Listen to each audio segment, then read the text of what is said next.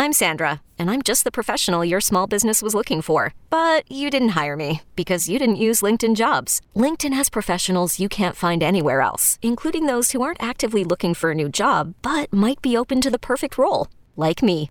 In a given month, over 70% of LinkedIn users don't visit other leading job sites. So if you're not looking on LinkedIn, you'll miss out on great candidates like Sandra. Start hiring professionals like a professional. Post your free job on LinkedIn.com slash recommend today.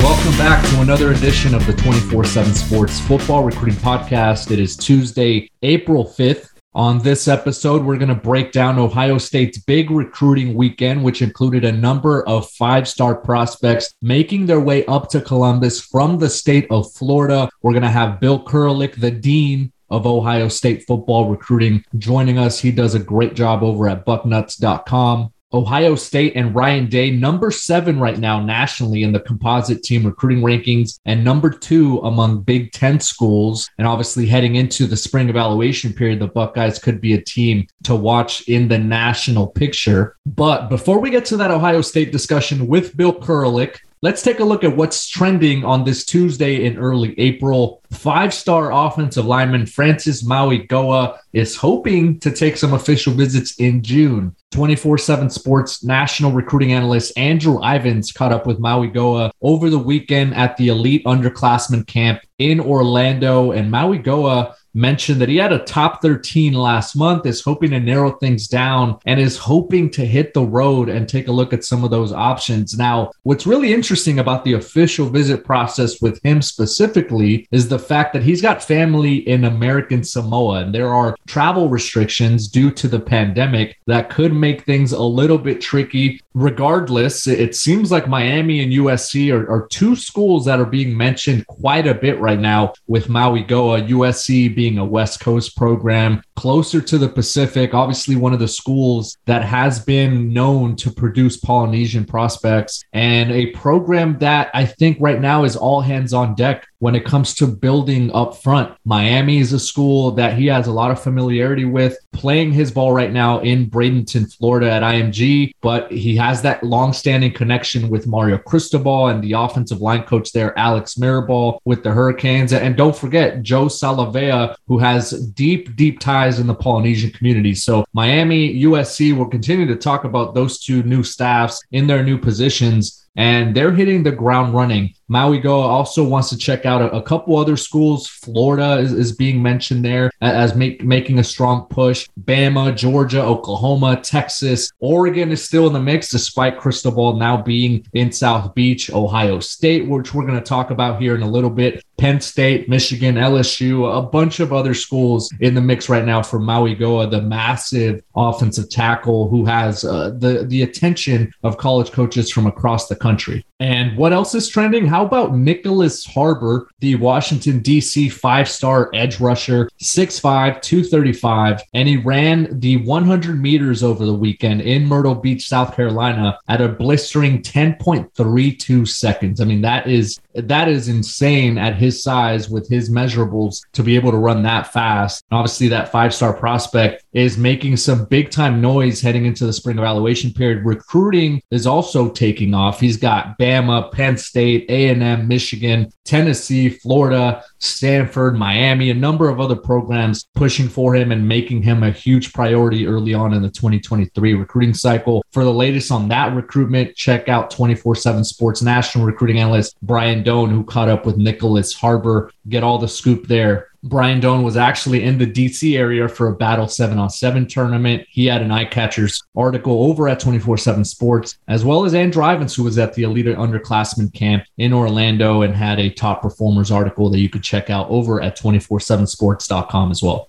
Let's bring in now the Dean of Ohio State football recruiting over at Bucknuts, the Ohio State website on the 24 7 Sports Network, Mr. Bill Kurelic. Bill, how are we doing? Well, this morning, kind of a busy weekend for sure. High State had a impressive list of kids visiting, so made it for a busy weekend on our site, bucknuts.com, but uh, doing well. It's always good to be busy, and, and especially Bill after the last couple years, right, where we had the pandemic affect spring visits, on campus visits, in person meetings, all that sort of stuff that we are so familiar with in a normal recruiting cycle. Uh, we're back and it's it's full go. And we saw that with the list that Ohio State was able to compile this past weekend. A number of high profile prospects making it up to Columbus. What was your overall grand scheme vibe and the feel that you got from recruits and your sources about how it went for the Buckeyes this past weekend before we start to get into some some of these specific recruitments?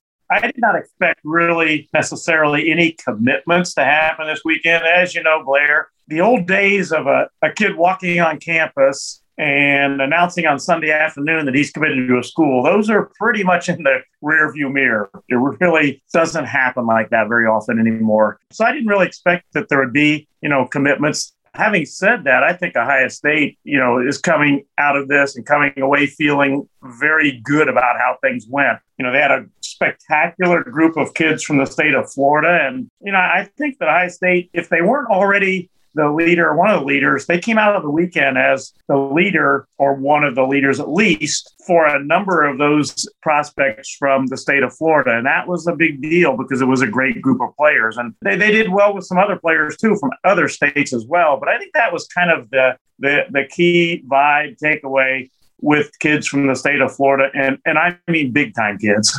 Yeah, and one of those w- was Brandon Inniss, and we know what Ohio State does at the receiver position. We know what assistant coach Brian Hartline is able to do as a recruiter, as an evaluator, as well as a developer of talent. What what kind of vibe do you have on the five star wide receiver from the state of Florida and Ohio State's chances to to reel him in? I think um, the vibe beforehand was that USC had the upper hand. And, and I'm not saying that they don't still have that upper hand. But I'm saying that it's really tight. I think, and I could, I think I could make a case for Ohio State being even, and maybe even taking a slight lead. But I, I don't know that I want to necessarily go quite that far yet. But I think Ohio State is absolutely right there now with USC at the top of Inniss's list. He had a great time, and you know he's already scheduled an official visit back to Ohio State. Um, he's going to make an official visit for the weekend of November 26th. And as he put it, which is a good thing if you're an Ohio State fan, as he put it,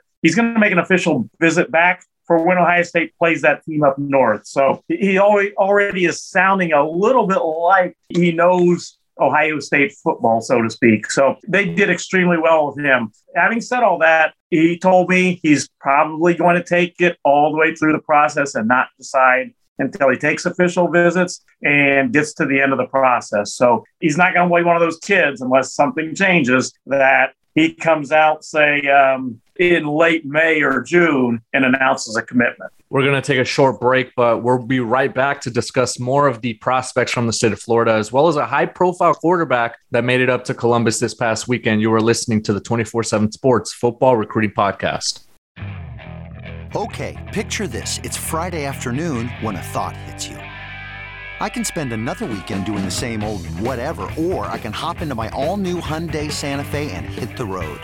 With available HTRAC all wheel drive, and three row seating, my whole family can head deep into the wild. Conquer the weekend in the all new Hyundai Santa Fe.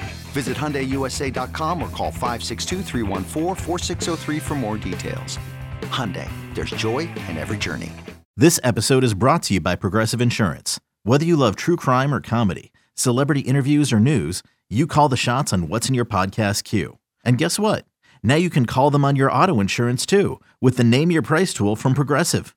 It works just the way it sounds. You tell Progressive how much you want to pay for car insurance, and they'll show you coverage options that fit your budget. Get your quote today at progressive.com to join the over 28 million drivers who trust Progressive. Progressive Casualty Insurance Company and Affiliates. Price and coverage match limited by state law. We are back on the 24 7 Sports Football Recruiting Podcast, continuing our conversation on Ohio State, which right now sits number two among Big Ten schools, number seven nationally. They have five commitments in the 2023 class. Four of those are rated four stars. I am joined by Bill Kurelic. He's the Dean of Ohio State Recruiting over at Bucknuts. Big time Buckeyes insider joining us. And Bill, we mentioned Brandon Inniss, but he wasn't the only prospect from the state of Florida. You mentioned it, how impressive of a list that was from the Sunshine State to make it up to Columbus. And it's very clear that Ryan Day is prioritizing those prospects down there. R- running back Stacy Gage, receiver Jeremiah Smith, uh, receiver Carnell Tate, the number two running back in the top 24 7, Cedric Baxter Jr. I mean, the list goes on and on. It's looking like Ohio State, if they're able to put together a really good spring and draw some of these visitors back on campus in June, heading into heading into fall camp, uh, that they could make a serious run at a number of these players. No question about that, Blair. We, talked about Inniss and how Ohio State, you know, I, I think really helped themselves there, but Ohio State is is the leader for both Carnell Tate five star wide receiver in the class of 2023, and then five star wide receiver Jeremiah Smith from the class of 2024. Uh, uh, you know, Ohio State is in a position that they are the team to beat in my mind for those two players, and and they're tremendous wide receiver prospects. And, you know, the, the beat kind of goes on at wide receiver for Ohio State. So they, they did extremely well with those two. Cedric Baxter, uh, without a doubt, liked his visit. I think is definitely in the running for him. And Damon Fagan, the uh, four star safety from Florida, he's another kid that uh, Ohio State, I think, is the leader right now for. He said Ohio State in the top three, but I think they probably have the lead right now. And uh, we'll see how they go about that with with with Damon Fagan. They've already got one commitment at safety, that being uh, Cedric Hawkins, who also was here and is also a Floridian. And then uh, Malik Hartford from Ohio is going to announce his decision on Wednesday. And crystal ball, I believe, is 100% Ohio State on him. So uh, we'll, we'll, see how things work out at safety. And Ohio State has a few other safeties that are highly rated that, that they could land as well. Yeah, we, we talked about it in the previous cycle, right? How big the safety position was for Ohio State, not only in 22, but also in 23. Sonny Styles able to reclassify to 22 after uh, it looked like they were going to miss on some top targets, uh, including Zion Branch out of, out of Las Vegas, who ended up signing with USC. And, and we've talked about this before, Bill. Ohio State's in a different tier, right? Like they're in a different echelon of recruiting where they are being selective and it's it's kind of like a pick and choose. Like they are turning down commitments to really wait out some some prospects, to wait out some of the higher profile players that will decide later on in a recruiting cycle. But as we head into the evaluation period, do you have a sense of the pace or the the type of rhythm that Ryan Day hopes to have in terms of landing commitments heading into the season? Is there a certain number that he hopes he has already on board, given the fact that we have the early the early admission now, the early signing period, as well as the transfer portal, which is affecting the number of allotments in, in every recruiting class? I don't think there's any certain pace. You know, in previous years, uh, Ryan Day has got a lot of commits early and been really pretty filled up going into even uh, November. Last year, this past cycle, 2022, they got some big commitments really down the stretch that that were very important. This year, you know, I, I think they're um, maybe I don't know. I wouldn't say behind because they're doing really well. Uh, as you mentioned, they are the number seven class in the country, but they don't have high volume right now commitments, and I think that that's going to come. Uh, a matter of fact, what Ryan Day wants is he wants them to be sure. If you need to take your time, take your time. He would prefer that they take their time, make their decision, and then once they commit to Ohio State, not visit other schools, be done with it, so to speak. So he's willing to wait. And when you're Ohio State, you can do that. I think they're on a great pace in that they're going to have a great class when all is said and done. It's just that they're they're going to they're going to wait on the big name kids that they want because they know they have a good shot at getting them and you know, they know that if things don't work out, there's a lot of other kids that uh, really are outstanding players too that do want to go to Ohio State. Yeah, Ryan Day, I think we all know can be a little bit more methodical. And even when he jumps into a recruitment fairly late, uh, like he did with Devin Brown in the previous class, right? Landing that commitment. He had been committed to USC for such a long time, was the last offer essentially to come into the picture. And, and lo and behold, they land uh, one of the fastest rising quarterback prospects in the country and a player that's looking like going to be a, a, really nice pickup for the Buckeyes. And, and speaking of quarterbacks, Bill, before we go, I did see that Dante Moore was on the on the visitor list. He's a five star in the 23 class. They also had a five star in the 24 class in Dylan Raiola. Brandon Huffman and I broke down a little bit of his visit on, on the West of the Rest podcast on Monday. But you know, in terms of methodical approach for Ryan Day, uh, how do you see him staggering the quarterback room now that he is able to add five star after five star? Uh, is he hoping to maybe kind of take one every other recruiting class? Is he trying to get one every class? Like, what what have you noticed about that approach there, and and you know the, their chances to potentially you know make a run there at Dante Moore or even a Dylan Raiola?